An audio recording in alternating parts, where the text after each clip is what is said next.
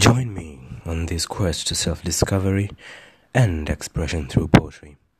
As I search to find my voice, confidence, and character, I am your host, Herbert Innocent, and welcome to Midnight Poetry. The theme for last week's poetry was anger, and the theme for this week, new poetry, is going to be decided by the end of this episode.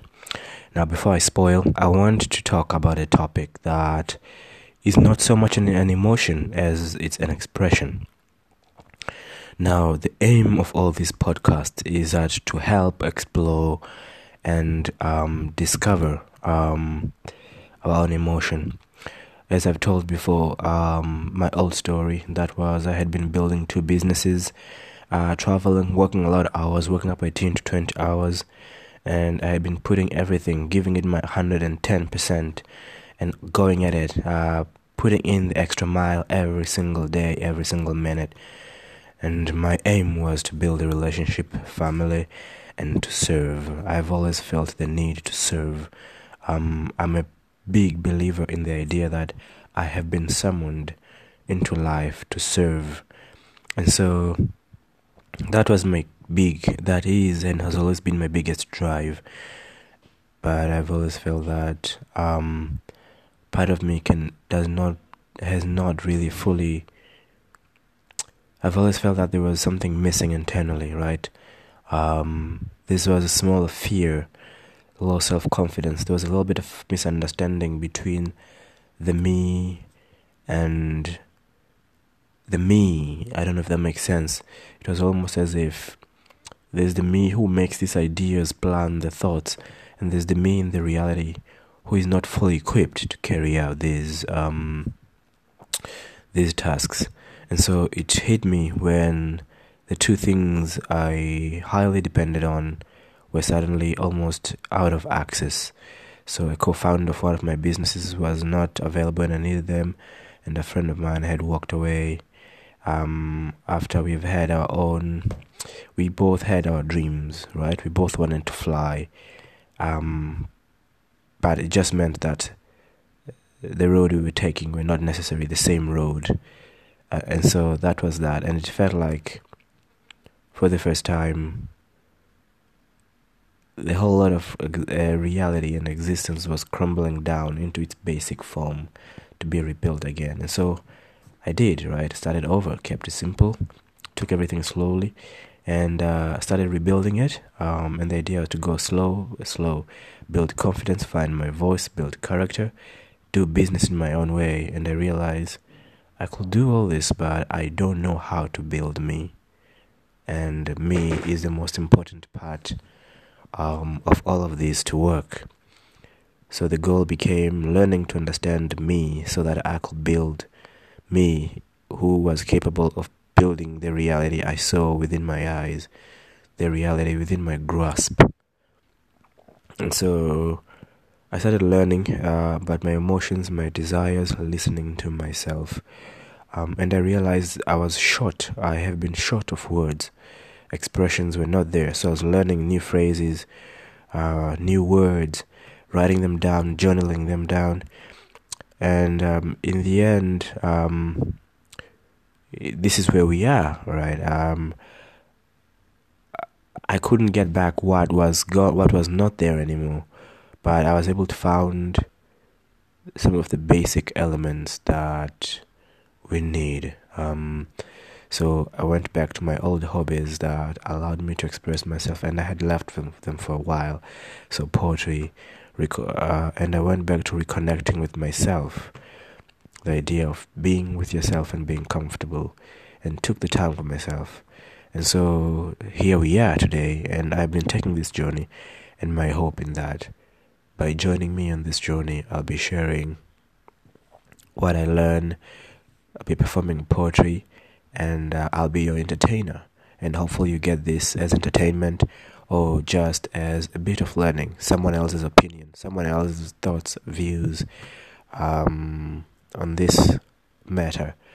Uh, nothing is concrete, everything is up uh, for your own interpretation, I suppose. Uh, within reason, within reason. Today, I want to share the story. Um, of what I've learned, the idea of self love, something that is poorly explored, poorly misunderstood, and not if, enough talked about. As a matter of fact, I don't, I've, I've never heard it being spoken about um, at all.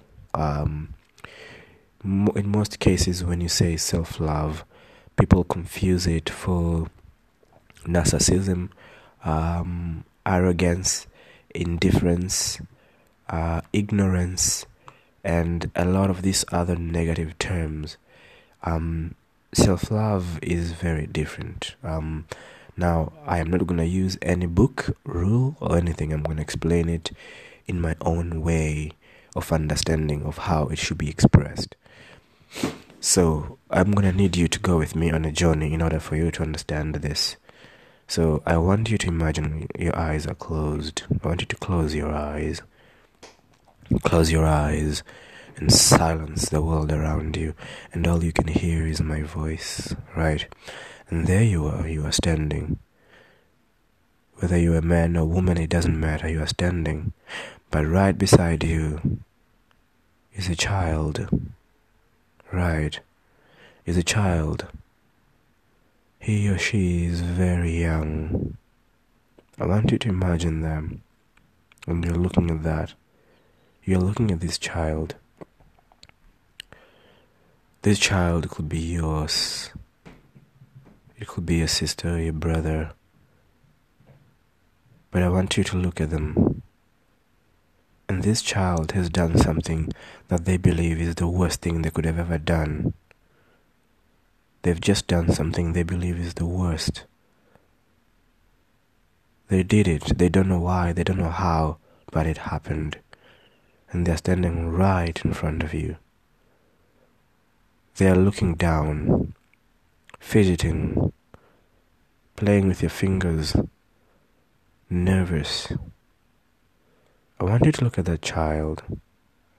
And I want you to imagine what you feel about that child. What do you think? What is it that is going through your head?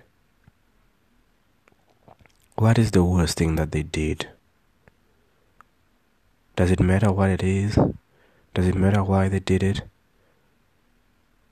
All they know is they are there now and they are scared. What do they know about the world? What do they know about life? Who is there for them? Who is not there for them when they need them? What have they been taught? What have they been taught? They are here now and they are looking at you. And they're afraid they've just done the worst thing they thought they could have ever done. And they don't know how to fix it. What do you do? What do you do? Do you punish them for something they already regret? Do you console them? Do you hug them? Do you tell them it's gonna be okay? What do you do? That child. At first, I want you to imagine that they are your own child. What will you do if they are your own child? What will you do if this child is your own? Are they grounded? Or are you going to listen to them? Take five seconds. What will you do? To them. For them.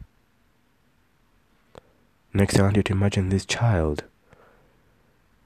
is your little sister or your little brother. You are 15, maybe 10 15 years older than them. So you know more than them. They're just 12. What will you do now?